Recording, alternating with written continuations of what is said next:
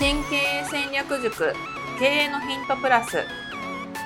新経営戦略塾経営のヒントプラスは経営コンサルタントの石原明先生が創設されたポッドキャストです。2021年2月からは30社の企業オーナーである小島美希人社長が皆様から寄せられた経営マーケティングビジネスセンス生き方などの分野から聞き手の質問にお答えしながらお話をしていくというプログラムです。それでは今日のプログラムをお聞きください。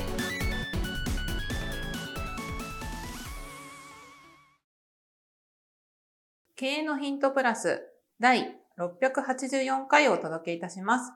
こんにちはナビゲーターの加藤真由美です。小島です。はいまずはお知らせです。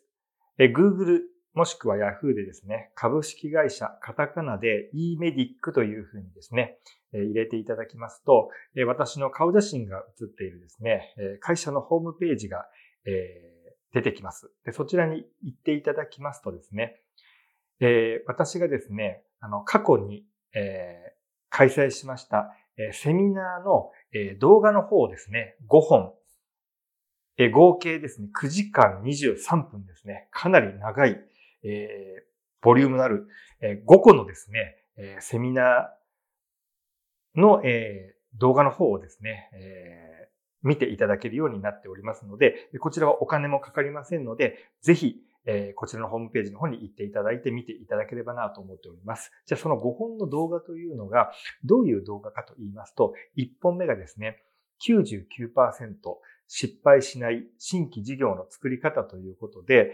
えー、私がですね、今までですね、数十個の事業を作ってきた、それをどういうふうに、えー、事業のネタを見つけてどういうふうにやってきたのかという、えー、事業を見つけるための、そしてあの新規事業を組み立てるための、えー、テクニックをですね、お話をしている動画が1本目となります。で、2本目がですね、社員1名、コネなし、事務所なしから運や偶然性を排除したノウハウで13年で30社の企業オーナーになるまでの戦略を完全公開ということで、えー、私がまあ当時も、これ13年、まあ実際14年、15年ぐらい前ぐらいに何もない状態から今の状態までどういう戦略を取ることで、えー、ここまで来たのかというですね、えー、かなりですね、あの、本質的なと言いますか、テクニックではない、あの、もっと根本的な考え方についてお話をしている動画が2本目となります。で、3本目がですね、一般人が0から10年で純金融資産10億円、30年で、えー、30億円から50億円をリズメで作るための現実的な方法ということで、資産10億円という方はね、不動産投資とかやってるとたくさんいらっしゃるんですけど、これほとんどがですね、借金なんですよ。そうではなくて、借金を引いた純金融資産で10億円っていうのは、まあ、現実はなかなか簡単なことではないんですけど、これって実はね、やり方によってはゼロからできるんです。それをどういうふうにして、じゃあ10年で10億円とかっていうのを作っていくのかという、おそらく、親がお金持ちではない、遺産相続もできないという、私と同じような方ができる唯一の方法を、えー、説明をしている動画が3本目となります。で、4本目がですね、人生を豊かにする究極の時間管理術ということで、えー、世の中にはですね、時間管理の本っていうのが本当にもうたくさん何百冊ももしかしたら何千冊もあると思うんですけど、私がですね、いろいろな本を読んでもずっと時間管理っていうのをどういうふうにやったらいいかなというふうに試した結果、おそらくこういうやり方が無理なく、えー、そしてより、まあ仕事もそうですし、プライベートも豊かにする。両方を豊かにするような時間管理術というのはこういうのかなということで私が実際に実践しているやり方っていうのを解説している動画が4本目となります。で、5本目がですね、人生100年を最高に生きる戦略ということで、世の中の本とかセミナーですとですね、なんかファイヤーもそうですけど、お金だけあればもう引退して幸せっていう風な論調がやっぱり世の中多いんですけど、私の周りでですね、本当にお金持ちの方たくさんいます。何億、何十億、それ以上お金を持ってる方、資産を持ってる方っていっぱいいるんですけど、じゃあ、その方たち全員が幸せかというとね、そんなことないんですよ。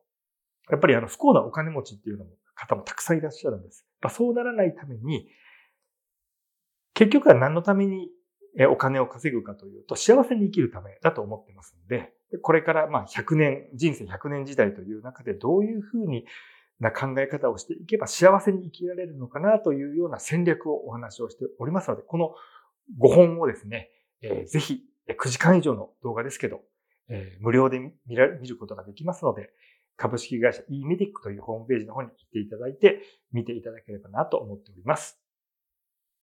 今回は前回の続きの回となります。よろしくお願いします。よろしくお願いします。あとはね、この、えっ、ー、と、坂巻さんっていう方がおっしゃっていたのが、はい、あの、やっぱり美容室って価格破壊がどんどんどんどん進んでるんで、うん、絶対に給料上がらないんですよ。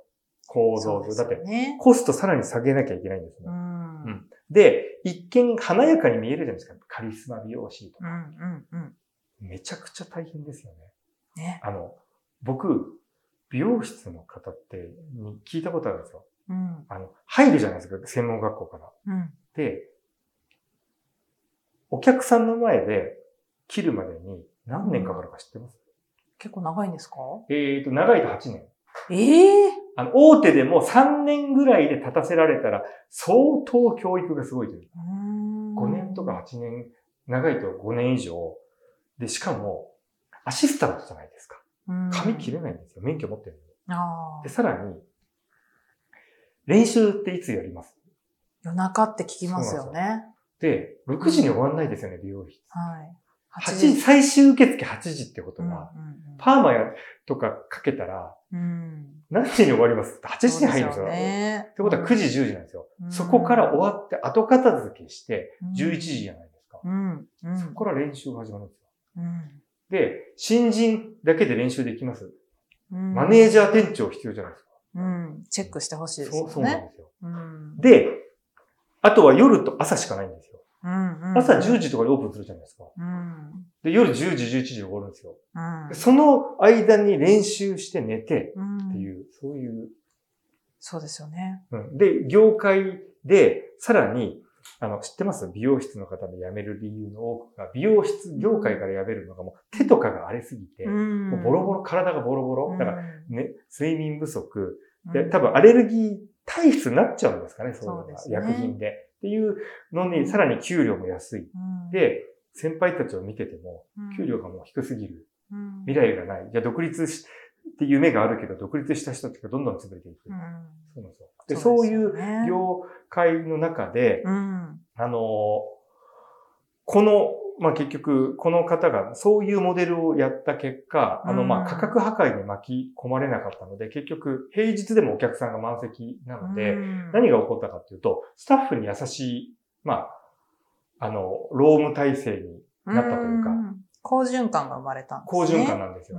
で、あの、さらに、スタッフの確保がめちゃくちゃ要因になったらしいんですよ。うん、あの、結局、まあ、かなりちゃん、まあ、かなりとかちゃんと利益を乗せた結果、その価格で、うん、しかも平日も満席なので、うん、あの、まず、離職しない。お客さん、あの、離職しないし、しかも、その、募集をしたとしても、その条件が美容室としてありえない条件なんです、働き方が。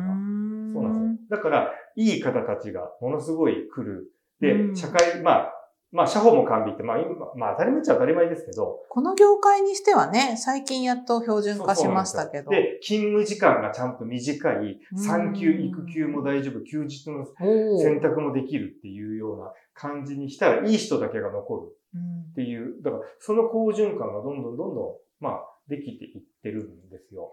今、口コミも見てますけど、皆さん長文で、あの、リピーターさんだからか、総合点も満点。だから、本当にすごいんだろうなって、ここの美容室。だって、なんかさ、あの、新幹線で来るってどう思います？そうですよね。で、僕逆にちょっと不思議なのが、んなんで、じゃあ、その新幹線で来る方です。なんか静岡から来る方がいるって書かれてたんですよ。静岡で調べてますよね。だって、わざわざ新幹線で来なくないですか？そうですね。ってことは、多分、オーガニックとか、そういうの歌ってても、本当にやってる美容室がないってことじゃないですか。うん、うん、うん、うん。確かに。じゃないかったら、うん、他県から来ます美容室。よっぽど、そのデザイン性がいいとか、うんもうカリスマ美容師とかっていう方向性の集客じゃないじゃないですか。うん、もう楽しみなんでしょうね。こう、通い、通いたいというかね、それぐらい。そうなんですよ。うん。そう。なので、うんこれって、なんか、まあちょっとそのまんまやっちゃうっていうと、あれですけど、うん。なんか一個はもうこの方向性、だってこれだけ美容室があるのに、うん。こういう美容室が少なくて、うん。で、この、えーご質問をされた方が、このオーガニックっていうのに興味が、まあ、あればという話ですけどね。うん。はい、あるんだったら、なんか、これ別にだって、これを同じような感じでオーガニックにしたからって別にそれって特許侵害とかっていうパクリではないじゃないですか。そうですね。うん。で、そこにさらにさっきのその皮膚科の先生とか、ちょっと医療的な要素とか、うんさらに本当に血液を送るみたいなやつで、よりアレルギーを明確化して、そのお全部をオーダーメイドっていうようなうん感じにしちゃう、ちょっと診断マーケティング的な感じにしちゃうと、うんうんうんあの、まあ、すまあ、さらに価格が上げれるかわからないですけど、うんあの、普通に、別に遠、駅から遠かろうが、なんか、多分ここの美容室って、うん立地がいいから来てるわけじゃないですよね。そうですね。そうなんですよ。そうするとこれなんか美容室でいわゆる立地とか、まあうんいろいろ言われてる、なんかそこじゃないところでなんかうん商売をして、あの、勝負している、なんかすごいなんか新しいやり方というか、そのお客さんに価格っていうのを一切忘れさせちゃってる。うんうんうんうん。そういうの非価格戦略って言うんですよ。その価格の訴求、うんお客さんが選ぶときに、ここ選ぶときにもう金額はあんまりもう、他と比べてナンパオフとか、なんかクーポンがあるとか、多分そういうのじゃないところにあるんですよね、この美容室が。なんか、あれですよね。その、この話題に関して私たまたま、あの、はい。一昨日ぐらいに10年通いつけの美容師さんうん。とヘナの話題で盛り上がってたんですよ。はい、はい。で、ただ、その、美容師さんのやりたいことって、こういうのって好きを仕事にしてる人たちだから、ビジネスとして独立する時のコンセプトとして小島社長が、うん。アレルギーとかに特化して、うん。診断マーケティングでいけるんじゃないかっていうお話もあったんですけど、こういう好きを仕事にしてる方って、ヘナだとカラーリングに限界がオレンジ色になるんですね、基本的には。で、あの、天然だとその色が一択で、うん。白髪染めの方とかがオレンジ色になっちゃうと。うん。で、結局な、みんな行き着くのが悩み、悩んじゃうの。半々になるんですよ。合成なケミカルなもので黒、うん。黒の色素を混ぜて、うんで、オーガニックなヘナで、オレンジ色と中和させて、うん。メンズでも使えるような白髪染めとして、うん。まあ、要は白髪染めってすごく傷むので、ケミカルだと。うんうん。それでみんなヘナに移行していくっていう流れが前提あるんですけど、うん。で、その店長さんはやっぱり自分が好きなのはカラーでお客様を喜ばせてあげたいとか、うん。やっぱり好きを仕事にしてる人だってお客さんを喜ばせることだから、ちょっとそのヘナだとカラーリングでどうしてもご満足がさせてあげられないから、うん自分はそっち手出してないんだっていうふうに、でも健康にはいいよねっていう話をしていて、悩ましいって言って。おっしゃってで、これね、結構難しいのが、どっち取るかなんですようん。それって多分、うん美容室が経営が成り立ってるオーナーだから言えるんですよ。正直もう成り立ってなくて、社員に給料払わ、払わせられなくて、自己破産するかもしれないっていう人たちにとっては、もうそんなこと言ってられないんですよ。うんそれは、結構ね、強者の理論というか、そうなんです。よだって、社員全員クビにしなきゃいけないんですよ。でうん最後、お金借りて大体やってるじゃないですか。うんで家担保に入れててご家族いた場合、家取られるんですよ。うんっていう中で、果たして、そう、好きって言えるかどうかという。うんそうなんですよ。やっぱり僕は、その、正直、倒産した人いっぱい見てるんですよ。うんであれですよ。ある一つは行方不明なんですよ、家族で。あの、夜逃げするんで。すべて捨てて。それを見てる以上、やっぱり利益が出て勝たなきゃいけない。うんだからやっぱり好きから入るっていうのじゃなくて、別にこのビジネスモデルって騙してるわけじゃないじゃないですか。はいだって、ヘナですよ。で、うんこれがね、ヘナなのに価格、実際は、あの、まあ、わかんないですよ。リンスのいらないメリットみたいな。そういうのを使ってるのに、ヘナって言ってたら、それは詐欺じゃないですか。そうですね。ね。全部言った上で納得していただいてるっていうことであれば、喜ばれてるわけでうんうん必要な方に届きますなよね。なので、この勝ち筋をやっぱり見つけに行くっていう。うんで、それで利益が出てきたら、その中にわかんないですよ。部屋をちゃんと分けて、うんあの、カラーに特化したわかわかんないですけどね。何かをその次にやるっていうのは、あの、体力的に余力が出てきたら、で、これ、美容室って1店舗目やった時何がきついかっていうと、お金借りてやるのに、返済は始まるのに利益が最初出ないっていう、下手すると貯金を全部切り崩さなきゃいけないとかっていう、きつい期間が必ず来るんですよ。確かに。特に今からやった場合は。で、しかもお客さん持って、持っていけないっていう中で、そうなんですよね。確かに三重苦なスタートですね。いや、で、下手すると人生飛びますから、一回。そうなんですよ。っていう中で、果たして、そっかそっか。深刻度がある中で言うと。いや、もう深刻度というか、もうだから、生きる死ぬって感じです、下手すると。そうなんですよ。それで言うと、あの、たまたま口コミの世代別の統計見ると、うんはい、やっぱり白髪染めの世代にすごいこれ人気、50代がものすごい分布高いんですけど、うんうん、このあのご紹介いただいたトランスフォームさん。はいうん、やっぱりここのマーケットの方々ってお金持ってるじゃないですか。そういう意味でも、ちょっとこう、小島社長がここのマーケティングね、いいかもっておっしゃったのは、そうかもしれないですね。そうですね。はい。では、今回はここまでとなります。経営のヒントプラス第684回をお届けいたしました。最後までお聞きいただきありがとうございました。ありがとうございます。今日のポッドキャストはいかがでしたか？番組では小島社長への質問を募集しております。メールアドレス info.m-aim.jp 宛てに質問内容を記載の上、件名を経営のヒントプラスの質問と明記してお送りください。メールアドレスは、ポッドキャストの概要欄にも記載しておりますので、そちらもご確認ください。それではまたお耳にかかりましょう。ごきげんよう。さようなら。